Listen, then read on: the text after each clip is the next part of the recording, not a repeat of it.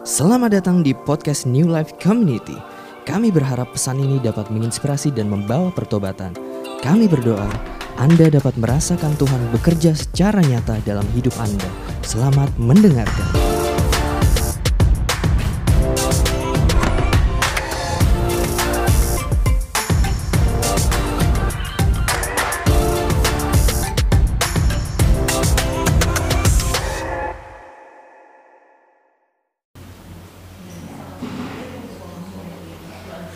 Right.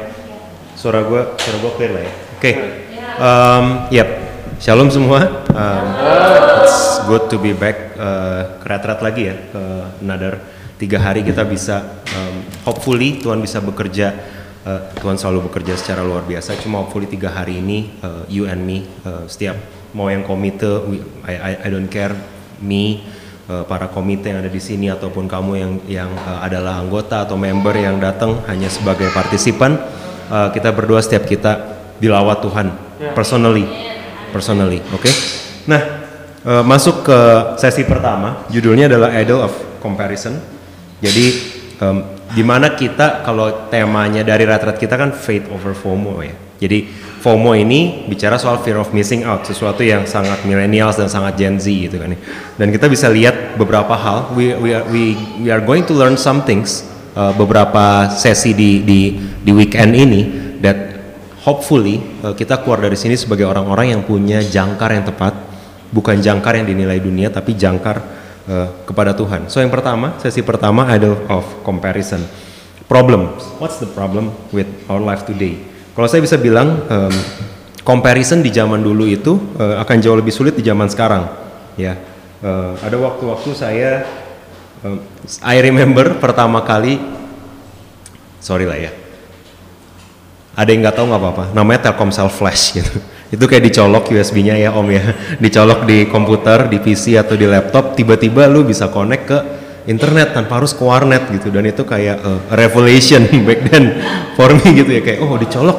Really? Gue bisa buka google.com gitu kan ya? Wow gitu di, di PC gue di, di kos gitu ya. Dan jadi um, back then waktu kamu um, hidup menjalani kehidupan kamu sebagai mahasiswa saya waktu itu kalau kamu mungkin hari ini sebagai mahasiswa atau sebagai orang yang bekerja agak sulit buat kita uh, kita cukup banyak fokus sama apa yang di depan mata you gotta think about your next exam. Kamu mesti pikirin ujian kamu berikutnya. Kamu mesti mikirin PR kamu besok. Kamu mesti mikirin habis selesai ekskul, habis ekskul kamu harus les, habis les harus belajar karena besok ada ulangan. That's it. Your life tuh itu. Kamu punya teman, ya habis ngobrol-ngobrol pulang selesai. Mungkin telepon, mungkin MIRC, sorry kalau nggak tahu nggak apa-apa juga di malam-malam gitu. Tapi other than that you cannot connect with anyone. Kamu nggak bisa ngelihat orang lain tuh se eh, lagi ngapain teman kamu mungkin lagi liburan kamu nggak tahu gitu. So it's a bit difficult to to compare. You you just focus on yourself apa yang kamu perlu lakukan.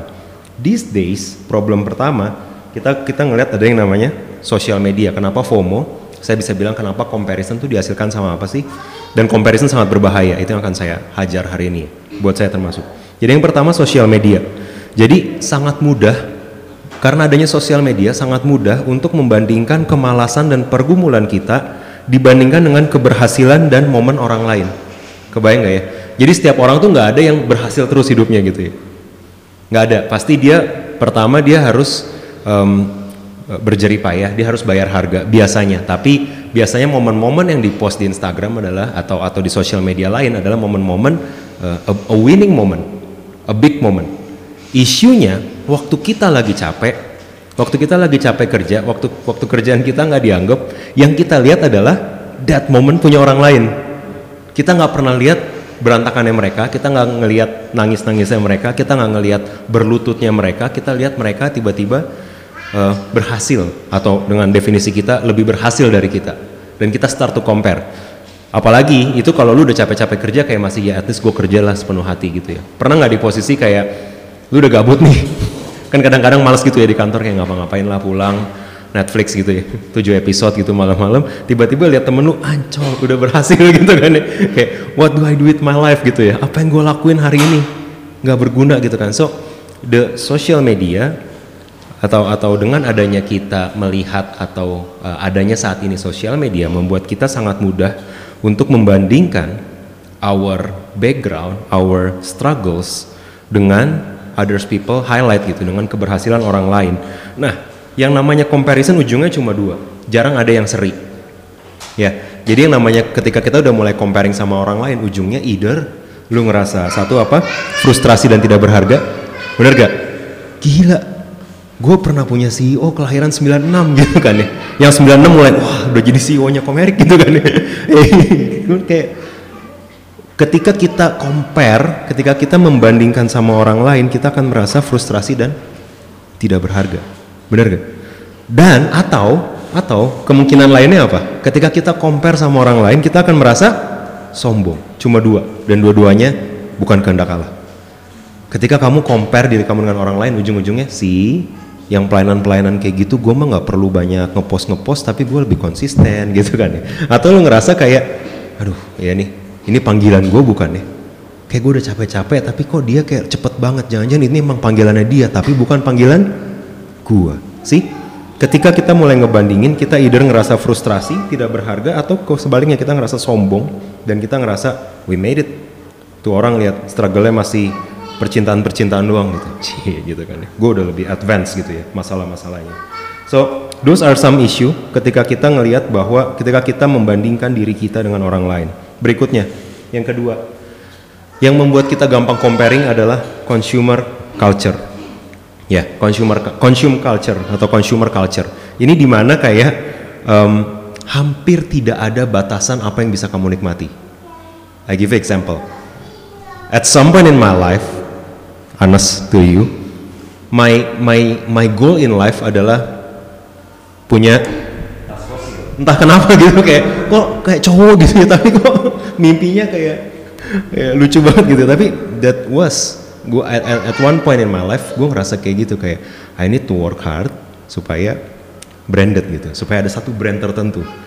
Guess what? Kamu bisa tanya Tessa di rumah ada banyak sekali tas dengan merek tersebut yang tidak lagi saya pakai. Kenapa? Karena ada merek berikutnya yang lebih keren. I know. Mungkin ladies bisa relate to me better daripada yang cowok-cowok but but the grass is always greener on the other side setelah kamu mencapai satu titik bukankah ada kayak eh Iya, I'm manager earlier di kelas saya, tapi eh ada sumuran saya di gereja udah director gitu, udah udah vice president gitu. Selalu ada something greener. Udah udah capek-capek nabung gitu ya, udah berangkat ke Bali pas buka Instagram your friend lagi di Swiss gitu kan kayak it's always there's always something greener on the other side our consumer culture membuat kita kayak ngerasa bahwa selalu ada sesuatu yang bisa kita kejar, selalu ada kepemilikan, selalu ada kenikmatan yang lebih tinggi dari yang kamu punya hari ini. So we never feel grateful, bener gak? Atau kalau kamu feel grateful, berasanya sebentar banget. Do you feel me? Udah pengen banget nih satu barang ya, udah pengen masukin wishlist gitu ya, dilihat-lihat tiap hari gitu kan ya, nggak turun-turun nih harganya gitu kan ya, sampai kamu beli dan sampai ke rumah, that the, the, the sense of newnessnya ada kan nih? Akhirnya gue punya nih baru lagi bener kan? Berapa lama? I give you one week. Bener gak? Di minggu kedua it's just another bag. It's just another phone. It's just another car. Dan itu kayak atau kamu udah kepengen banget masuk satu company. Kamu pengen banget posisi tertentu. Dan kamu masuk ke sana. Guess what? In two weeks you just another budak korporat. Gitu kan kamu pengen banget masuk ke suatu uh, kampus. Dan ketika kamu masuk sana, you just another student. You know, all of this sensasi dan pencapaian dan merasa fulfillment ini semuanya singkat.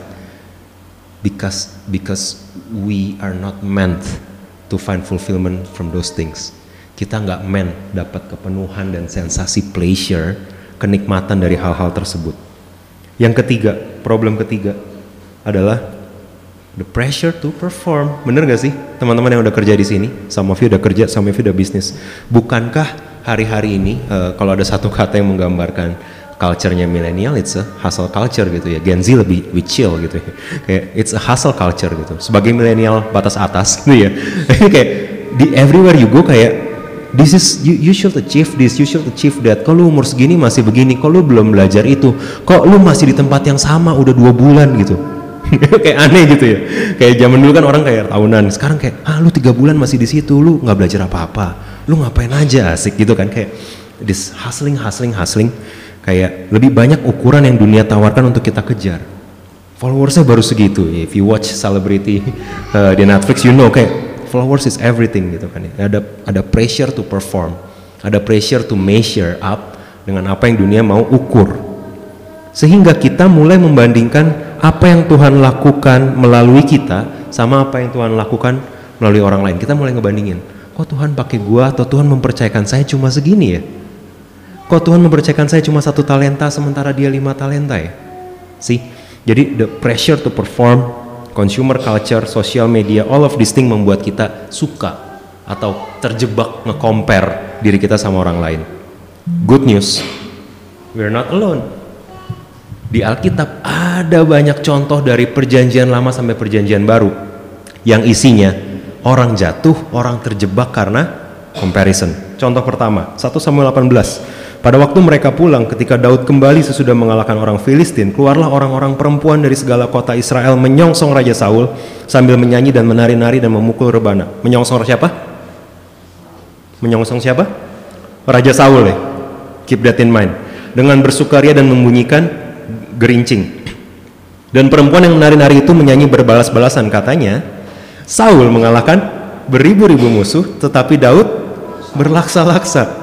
Ayat 8, bangkitlah amarah Saul dengan sangat dan perkataan itu menyebalkan hatinya sebab pikirnya kepada Daud berlaksa-laksa kepadaku diberi beribu-ribu.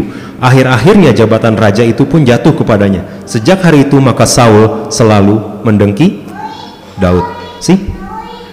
Pertanyaan saya.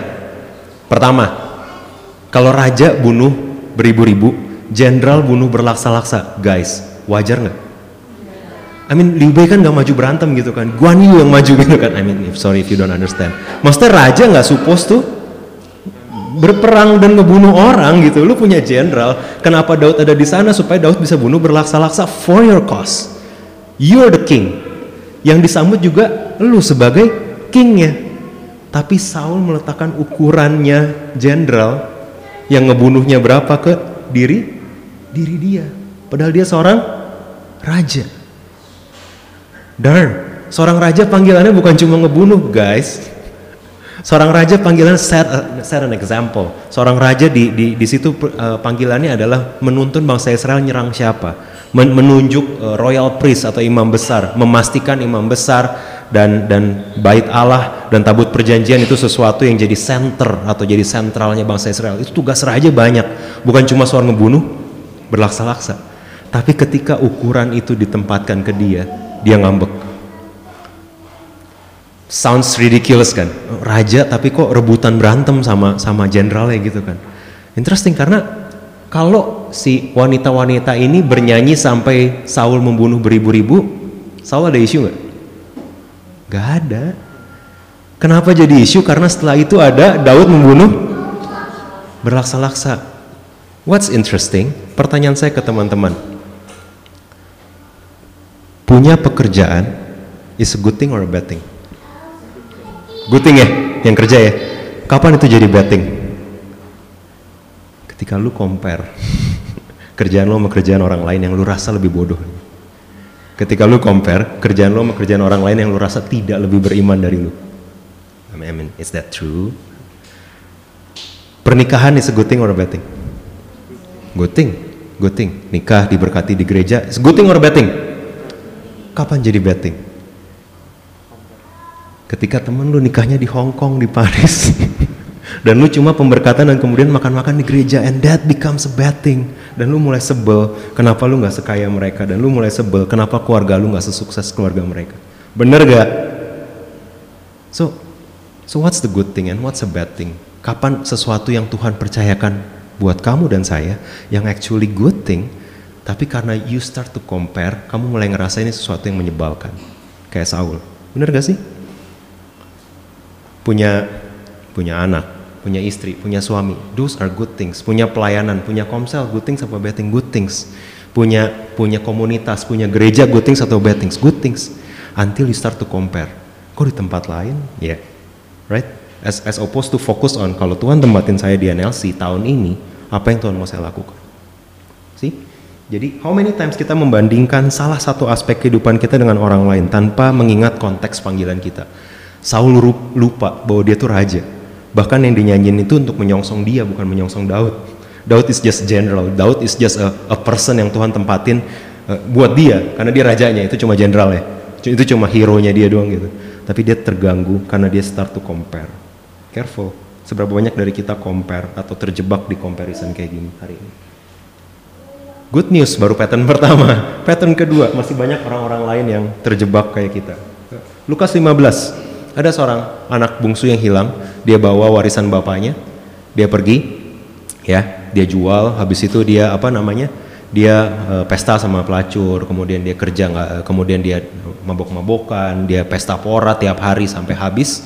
Dia kerja di kandang babi, dia pikir enakan di rumah, dia balik ke rumah. Singkat cerita, bapaknya as you know perumpamaan ini bapaknya menyambut dia memberikan dia pesta ngasih dia cincin ngasih dia jubah dan lain sebagainya ayat 27 yang menarik saya cerita satu orang lain di kisah tersebut yang kita jarang sampai ke sana Lukas 15 ayat 27 jawab hamba itu adikmu telah kembali dan ayahmu telah menyembelih anak lembu tambun karena ia mendapatnya kembali dengan sehat ayat 28 maka marahlah anak sulung itu dan ia tidak mau masuk lalu ayahnya keluar dan berbicara dengan dia. Tetapi ia menjawab ayahnya katanya, bertahun-tahun aku melayani Bapak dan belum pernah aku melanggar perintah Bapak. Is that a good thing or bad thing? Good thing. Kapan itu bad thing?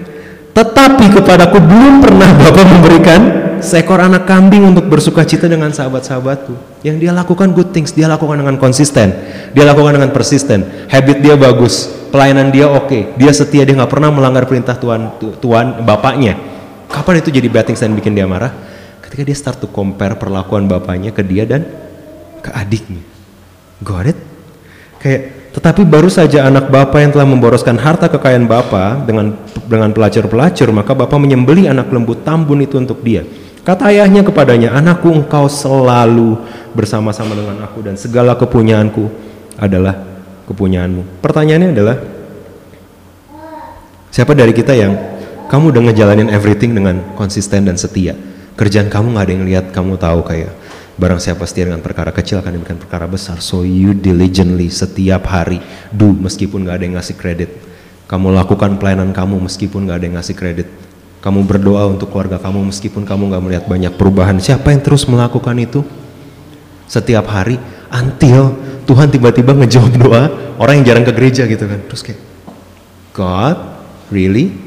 Atau tiba-tiba kayak amit-amit kamu kehilangan anggota keluarga. God, why me? Ada yang lain yang lebih nggak konsisten dari saya, ada yang lain yang lebih nggak setia dari saya, but why? Why me? Bener? Kapan kita mengubah sebuah konsistensi jadi sebuah komplain ketika kita start to compare? Apa yang Tuhan berikan sama orang lain sama apa yang Tuhan berikan atau yang Tuhan jawab buat kita. Got it? Got it? So, di mana-mana. Dari perjanjian lama all the way sampai perjanjian baru saya put pattern ketiga di Yohanes 21 ini lebih ini lebih kocak lagi. Ini lebih kocak lagi. I tell you I never see it this way. Tapi ini kocak banget. Yohanes 3 ayat 21, Yohanes 21 sorry, Yohanes 21 cerit singkat cerita Yesus disangkal tiga kali oleh seorang yang namanya Simon Petrus. Kemudian Yesus bangkit, Yesus nyamperin Simon Petrus uh, di danau. Mereka datang dan punya discussion. Kata Yesus kepadanya untuk ketiga kalinya, Simon, anak Yohanes, apakah engkau mengasihi aku?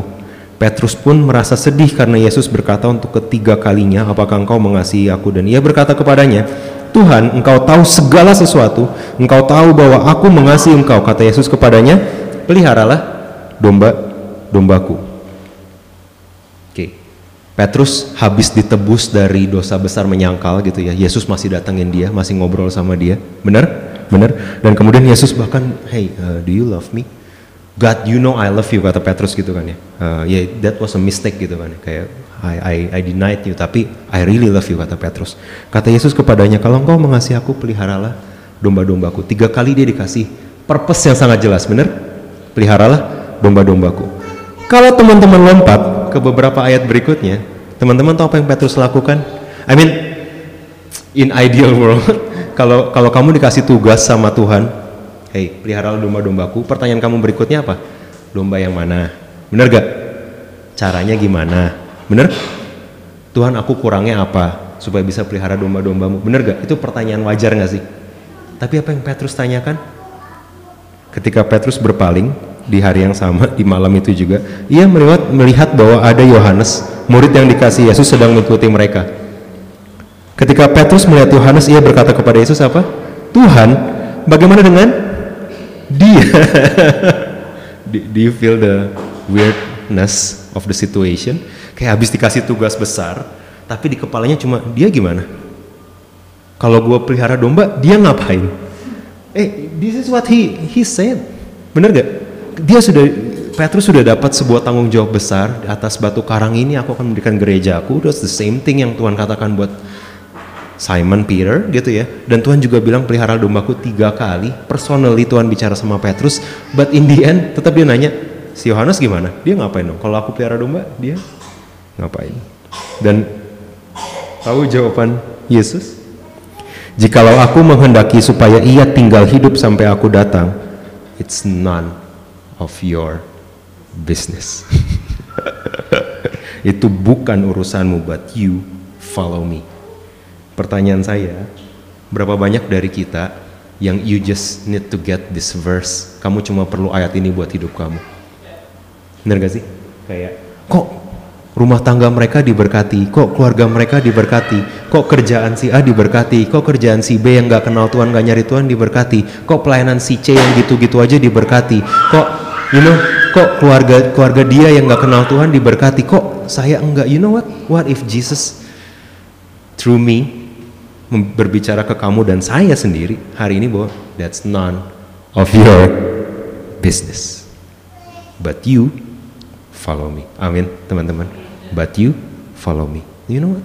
Gak usah compare sama orang lain, gak usah compare keluarga, gak usah compare pernikahan, gak usah compare rumah tangga, gak usah compare kerjaan, gak usah compare kampus, gak usah compare penghasilan, gak usah compare investasi, gak usah gak usah compare financial situation, gak usah compare ijazah, but you follow me. Got it?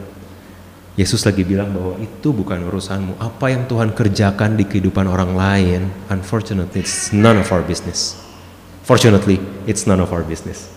Yes, kalau mereka jatuh kita harus nolong mereka. Yes, kalau mereka butuh pertolongan, we need to be there. We need to love them, mengasihi mereka seperti mengasihi diri kita sendiri. Tapi mercy apa? Pengampunan apa yang Tuhan berikan buat mereka? It's none of your business.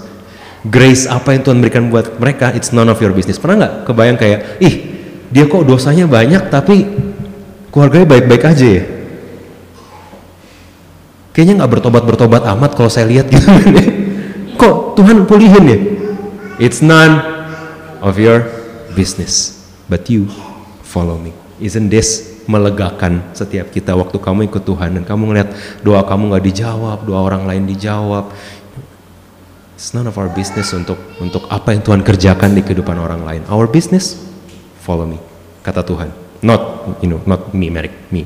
Follow Tuhan. Follow Jesus, that's your business, that's your only business. Pendeta ini jatuh, pendeta ini kena skandal, gereja ini gede doang tapi korupsinya banyak, it's none of your business. Berapa gede mercy dan grace-nya Tuhan buat orang lain, buat teman-teman kita, buat tubuh Kristus, it's none of your business. Itu urusannya Tuhan, itu grace-nya Tuhan, itu mercy-nya Tuhan. Emang Tuhan minjem lu, minjem duit lu buat nutupin utang mereka kan enggak kan? Jadi it's none of your business, but you follow me. Amin. Amin. So I'll talk about purpose a bit. Dua hal yang saya akan uh, secara aplikatif akan saya sampaikan. Pertama adalah purpose. Saya tadi sempat bilang purpose. Saul identitasnya masih raja. Karena orang-orang datang untuk menyambut raja, bener ya? Bukan menyambut si Daud, mereka menyambut Saul actually. Tapi purpose dia hilang ketika dia start to compare. So we need to understand purpose better. Kita perlu ngerti purpose dengan lebih baik.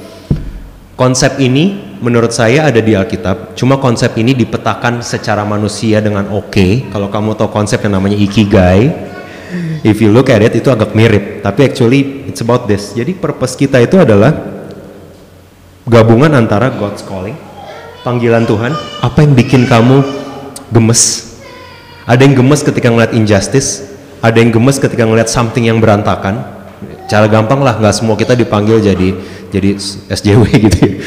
jadi social justice warrior tapi tapi kalau kalau kamu gemes ngelihat hospitality atau kamu ngeliat food and beverage industry yang berantakan atau atau service yang jelek beberapa dari kita gemes ngelihat apalagi gemes ngelihat uh, proses yang berantakan, example, ya kan? Atau beberapa dari kita gemes ngelihat orang sakit gitu kan ya, sehingga kamu jadi dokter. Beberapa dari kamu gemes ngelihat um, how human not treated well di, di kantor, so you become an HR. So there are many things itu God's calling. Tuhan yang letakin kegemesan itu di hati kamu. That's satu parameter of your purpose. Kedua adalah yang namanya gift.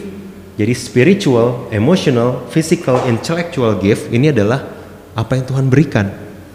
Jadi Tuhan yang memperlengkapi dengan spiritual gift, dengan karunia rohani, karunia membedakan roh, some of you need it. Dengan emotional gift, physical gift, bahkan termasuk intellectual gift. Apa yang kamu bisa, dan kamu pinternya verbal atau atau audio gitu, atau kamu lebih lebih lebih bisa. Kamu apakah kamu teacher atau kamu prophet gitu kan? Itu sesuatu yang Tuhan berikan buat setiap kita dan itu menjadi penanda tentang purpose kamu, tentang desain kamu. Yang ketiga adalah God's assignment. You know what? Giftnya sama, callingnya sama, assignmentnya belum tentu sama. Giftnya sama, callingnya sama, assignmentnya belum tentu sama. Ini sebabnya gampangnya apa ya? Gampangnya um, I'll give an example. Ada satu, ada satu entrepreneur gitu ya. Kalau entrepreneur, callingnya adalah dia mau menjadi jawaban buat orang. Fine. Dia mau dia dia see the needs, maka dia jadi successful entrepreneur. Kemudian itu God's calling. God kasih dia intellectual gift kasih kesempatan buat sekolah bisnis dan lain sebagainya. God assignment adalah dia punya punya perusahaan yang mempermuliakan nama Tuhan betul? Dan menjawab kebutuhan orang-orang. Assignmentnya bisa beda callingnya bisa sama. Maksudnya callingnya buat seorang pendeta example ya. Example pendeta callingnya adalah sama. Gemes ngelihat orang-orang yang punya kebutuhan secara spiritual right Kemudian uh, gift-nya juga sama, uh, spiritual, emotional, intellectual gift-nya juga sama. Mungkin kalau yang satu tadi yang entrepreneur dia pintar dalam merancangkan sesuatu, mungkin God's um, uh, God's gift buat pendeta adalah uh, dia pintar untuk menguraikan firman Tuhan gitu kan. Jadi kayak yang satu menguraikan konsep bisnis, yang satu dan menjadi aplikasi, yang satu menguraikan firman Tuhan menjadi aplikasi. It's similar gift, tapi assignmentnya berbeda. Yang ngaco adalah ketika kita ngebandingin diri kita sama orang lain. Ngaco. Kenapa? There's no one of us yang tiga-tiganya persis sa sama. Oke, kalau saya tanya sama kamu hari ini gampang ya. Kalau Lionel Messi lawan Tiger Woods siapa yang menang? Isn't that a stupid question? Nangkep gue? Lionel Messi lawan Tiger Woods siapa yang menang? Saya bahkan nggak bilang pertandingannya apa dua-duanya bukan sesuatu yang bisa dikompar dengan baik gitu ya. Yang satu main bola gitu kan, yang satu main golf gitu kan ya. Kayak, you know, ketika kita compare cuma dengan ngelihat kok gua tabungannya nggak sebanyak dia, careful, careful karena each of us punya purpose yang berbeda. Purpose ini akan blur ketika kamu mulai compare mengidolakan seseorang, kamu compare kamu pengen jadi kayak dia. Pernah? Kamu pengen jadi kayak dia. Padahal itu orang ada di US gitu ya kayak culture-nya beda gitu ya. Tabungannya beda gitu ya. Ada social security gitu kan ya. Kamu mesti mikirin gitu kan buat buat BPJS gini nggak cukup gitu kan ya. Di sana kan nggak usah dipikirin. Itu aja udah beda bener gak assignmentnya aja udah beda. So stop comparing yourself with others karena nggak ada two of us yang punya purpose yang persis sama. Cara tercepat untuk kehilangan tujuan diri kita adalah dengan membandingkan dengan tujuan Tuhan buat orang lain Hmm. Cara tercepat untuk kehilangan tujuan atau purpose diri kita adalah membandingkannya dengan tujuan orang lain. Karena apa? Karena kita tidak memiliki apa yang dibutuhkan untuk memenangkan somebody else race. Kita nggak bisa memenangkan lombanya orang lain. Lomba lu ya lomba lu sendiri, yang ujungnya adalah Kristus. Ibrani, gua bacain aja. Ibrani 12 ayat 1 sampai 2. Kita punya banyak saksi. Marilah kita melakukannya dengan mata yang tertuju kepada Yesus yang memimpin kita dalam iman dan membawa iman kita kepada kesempurnaan. So, di sini dibilang bahwa setiap kita punya satu tujuan yaitu menjadi menjadi serupa Yesus. Kepada Yesus. Caranya beda-beda, industrinya beda-beda dan that's fine dan so it's aneh gitu kalau kita comparing diri kita dengan orang lain. Kalau kita comparing perlombaan kamu ya dengan orang lain ih semua udah persis sama di kantor seposisi kuliah IPK-nya sama persis lebay gitu ya 3,38 persis sama gitu ya lulusnya bareng tanggalnya Kebetulan ukuran baju wisudanya juga sama. Everything sama persis. But yang satu misalkan Tuhan punya assignment lebih karena keluarganya broken home. Who are you to tell bahwa yang satu yang take care of his family lebih gagal daripada yang satu yang datang dari keluarga yang baik-baik aja? Who are you to tell that? Amin. Benar gak sih? Setiap kita punya perlombaan yang berbeda, assignment yang berbeda. So stop comparing. My favorite philosopher, Jordan Peterson bilang kayak gini. If you want to compare, when comparing, compare yourself to your version from yesterday, not someone else today. Jadi kalau kamu mau ngebandingin, bandingin diri kamu dengan kamu yang versi kemarin. Jangan bandingin diri kamu sama versi orang lain yang hari ini. Karena beda lombanya. Bener? Kalau kamu lomba, bandingin diri kamu sama diri kamu yang kemarin. Bandinginnya gimana? Oh, scroll YouTube-nya lebih banyak apa lebih dikit? Nonton drakornya lebih banyak atau lebih dikit? Ya, gabutnya lebih panjang apa lebih pendek dari kemarin? Itu yang kamu bandingin. Got it? So, when comparing, compare yourself to your version from yesterday, bukan someone else's today. So it's a race on, teman-teman. Setiap kita lagi dalam lomba, setiap kita lagi dalam perlombaan. Uh, tadi saya sudah sampaikan bahwa marilah kita melakukannya dengan mata yang tertuju kepada Kristus. Kamu mungkin bukan orang yang kalau di compare kamu punya yang paling banyak tabungan, nggak ada yang tahu kamu generasi sandwich dan kamu juga harus bantuin keluarga besar kamu dan kamu berpikir kalau Tuhan kalau gue nggak sandwich dan gue hidup kayak dia kayaknya gue bisa deh sesukses dia. Careful you know what?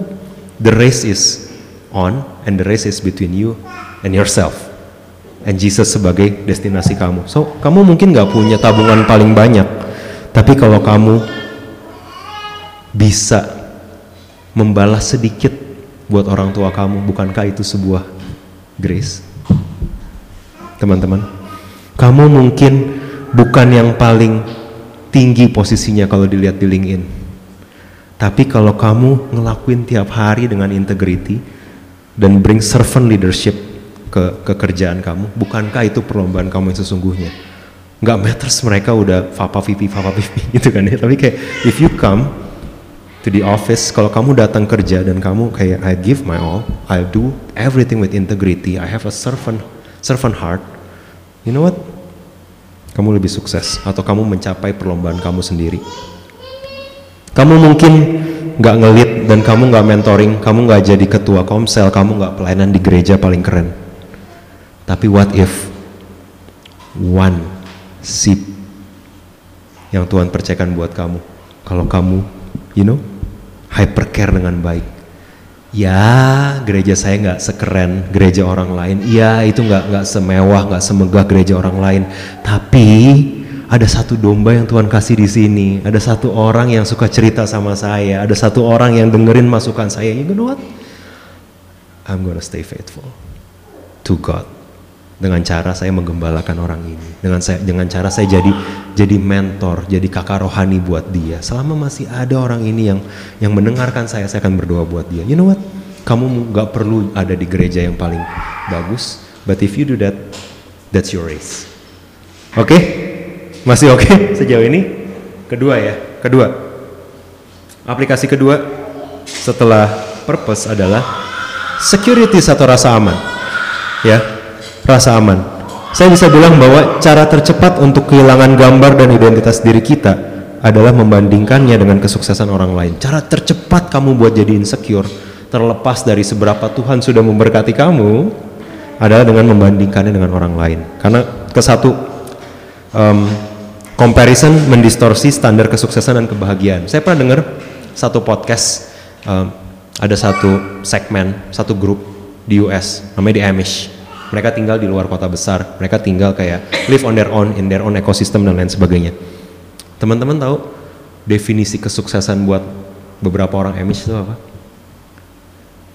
It, it gives me chill waktu dengar. Jadi buat mereka definisi kesuksesan adalah makan bareng sama anak sebanyak-banyaknya sebelum dia keluar dari rumah.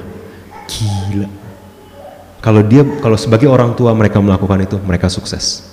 Gak peduli kayak net worth-nya, sahamnya nggak kayak yang di kota besar. Kalau mereka berhasil tiap dinner makan bareng sama anak mereka, that's a success. So, jangan sampai apa yang lu scroll, apa yang masuk ke kepala lu itu mendefinisikan sukses lu. That's what I'm saying. Karena jangan sampai perlombaan kamu tuh kamu cuma cantlongin ke apa yang dunia kayak definisikan gitu. Karena definisi kesuksesan itu datang yang sejati panggilan kamu ya dari yang dari Tuhan bukan dari orang lain. Kedua kenapa kita insecure kalau kita comparing? Karena kita fokus sama kelemahan kekurangan dan rasa frustrasi. Saya udah bilang tadi karena apa yang kamu tahu apa yang kamu rasa adalah oh ada satu ilustrasi yang buat saya nempel banget. Teman-teman tahu kalau lagi naik gunung kalau dibandingin waktu yang kamu spend di puncak sama yang waktu yang kamu spend dari dari base camp kamu tahu berapa persen roughly? Saya naik gunung dua kali nggak satu nggak sampai ke puncak. Roughly kalau dibandingin I'd say 5% atau 2% jadi kalau perginya 10 jam gitu ya itu cuma lima persennya kamu udah di puncak. Sisanya tuh nggak ada yang lihat tuh kepleset. Gue marahin guide gue karena dia jalan cepet banget dan gue takut tinggi gitu ya. Gue bayar lu please gitu kan ya. Gandeng gue kayak apa kayak gitu kan ya. Kayak that's happen gitu. Kayak waktu kamu lagi naik gunung waktu kamu yang di post orang ada yang keplesetnya gak sih? Jarang lah ya. Kan waktu lu ngeliat posting waktu ngeliat status update kan udah di atas kan It's one moment, five minutes, 30 minutes ada di atas, sisanya itu nggak kelihatan. Kenapa? Kalau kita kebanyakan compare, kita akan berfokus sama karena sorry sorry, what did I do? Oke, okay, karena kalau kita kebanyakan compare, kita akan fokus sama lu sekarang lagi di pos 1, beberapa dari kita ada di pos 2, beberapa dari kita baru mulai dari base camp, bener gak? It's still a long way to go dan ketika kamu tiap hari ngeliat puncaknya orang lain, kamu akan frustrasi, bener gak? Lah anjir baru baru ini ini pos berapa kak? Pos tengah. Lu bahkan belum di pos satu. Masih pos tengah tapi tiap hari kamu ngeliat puncaknya orang lain you know? It's gonna frustrate you. For what? Kalau ada satu perlombaan perlombaan kamu adalah dengan diri kamu sendiri. Ketiga ketika kita me membandingkan sama orang lain kamu mulai lose sight dari tiga bulatan tadi. Kamu mulai lupa God's calling calling buat kamu tuh apa. Kamu mulai pakai measure-nya dunia. Contoh contoh. Ketika kamu ketika dunia berhasil kasih tahu kamu bahwa yang keren itu sekarang adalah just example 300 ribu followers. Example engaging. Engage bukan cuma followers bayar tapi engage 300 ribu. When you focus on that kamu mulai lupa sebenarnya calling Tuhan tuh lebih dari sekedar angka yang ada di sosial media. Kege kegelisahan yang Tuhan kasih tuh lebih dari itu. Giftnya Tuhan tuh lebih dari itu. Dan you know ketika kita compare kita akan ke kehilangan meninggalkan pengalaman, talenta, karunia, dan panggilan pribadi. Tiga hal tadi mulai hilang dan kamu mulai insecure. Karena kamu mulai mengejar nilai yang, kamu mulai ikut lomba yang harusnya tidak kamu ikuti. That's the right word. Kamu mulai ikut lomba yang harusnya tidak kamu ikuti. So, saya bisa bilang bahwa rasa aman, security, mark this down, tidak datang dari perubahan kondisi eksternal. Guys, security datang dari perubahan perspektif internal I hope kamu ketemu, kamu dengan cepat bisa look it up. Banyak orang yang punya everything, tapi kalau kamu lihat mereka hidup dengan cara yang paling insecure. They feel very insecure dengan hidup mereka. Mereka punya franchise paling banyak, tapi mereka jadi orang yang paling takut setiap hari. Tapi on the other hand kemarin ada siapa yang ngirim saya video di Instagram ada ada tukang sampah yang bilang, gue nggak bisa berhenti senyum. Kenapa? Karena buat gue, kata tukang sampah itu, Tuhan udah nyiapin surga buat gue yang cuma tukang sampah kata dia. Kalau di sini aja gue nggak bisa berhenti senyum, apalagi gue di sana. Kalau tukang sampah ini gitu di New York gitu kalau nggak salah. And that just blew my mind kayak, hey rasa aman atau security kamu tuh nggak datang karena tabungan kamu mencapai X. Rasa secure kamu nggak datang pas kamu punya pacar atau punya jodoh. Rasa secure kamu nggak datang pas kamu punya anak Rasa secure kamu gak datang pas kamu sudah nikah, karena it's not on the external things. Rasa secure itu datang ketika kamu punya perspektif yang tepat. Kamu punya perspektif bahwa, you know what, selama kamu sama Tuhan, you will be fine. Boleh, boleh bilang ke kanan kirinya, you know what, you will be fine. Lu jalanin sama Tuhan, you know what, you'll be, you'll be fine. Bukankah ini the, the, the, the good news yang Tuhan bawa? Segala sesuatu boleh jungkir balik, but as long as you're with God, you will be fine. Saya bisa bilang sama kamu sekarang bahwa kalau kamu benci sama how you look, kalau kamu benci sama badan kamu dan physical appearance kamu, you'll be fine. Karena Tuhan bilang you are fearfully and wonderfully made. You are made just perfect di mata Tuhan buat desainnya Tuhan.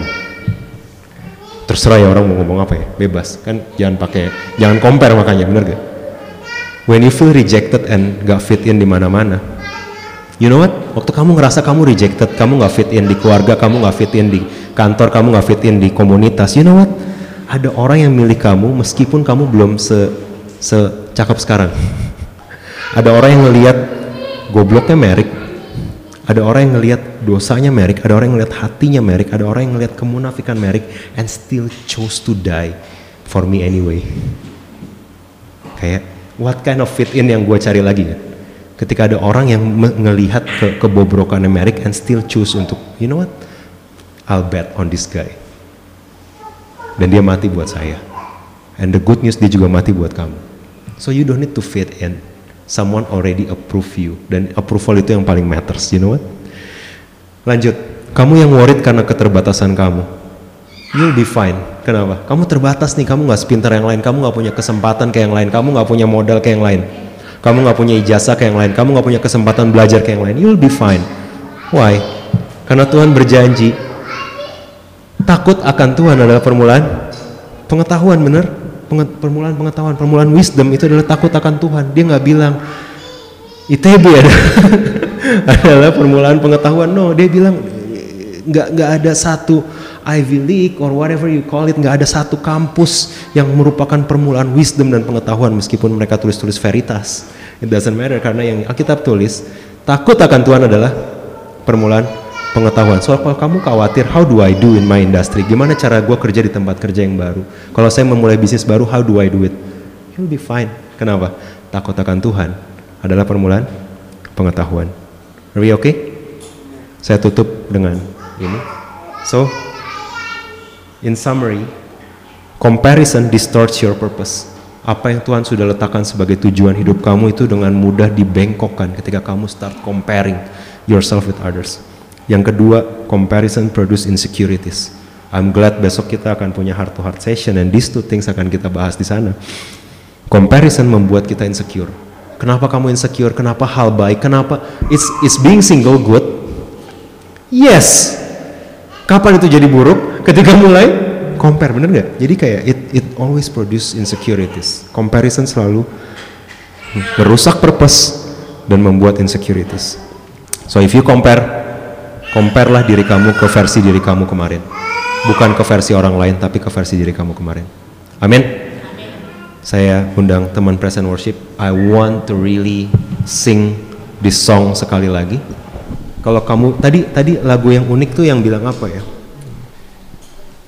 Semakin berkurang, Yesus semakin bertambah. Bener gak? Apa? Kak? Iya iya bukan. Apa semakin berkurang? Ku semakin berkurang, Yesus semakin bertambah you know what to live that untuk menghidupi yang nyanyian itu you need to stop comparing gimana caranya lu bisa happy kalau semakin berkurang if you keep comparing yourself to others bener gak? lu emang happy kalau lu semakin berkurang come on ini orang-orang semakin bertambah mobilnya nambah jalan-jalannya tambah jauh ijazahnya tambah banyak penghasilan tambah besar ketika semua orang lain di sekitar kamu semakin bertambah can you feel secure dengan semakin berkurang? Real, real question. Gak bisa bener. Kecuali kamu ganti pikiran kamu. It's not about me against them. It's me against myself. Aku harus semakin berkurang. Keakuan gue harus semakin berkurang. Kegoblokan Merik harus semakin berkurang. Manusia lama Merik harus semakin berkurang. Satu yang harus bertambah, Yesus di dalam gue. Amin. Boleh saya jemput teman-teman berdiri.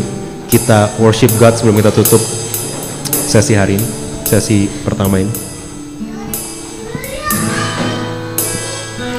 Terima kasih sudah mendengarkan podcast ini. Kami berdoa Anda diberkati melalui pesan yang telah disampaikan. Mari sapa kami melalui Instagram @newlifec dan bagikan pesan ini supaya lebih banyak orang yang diberkati.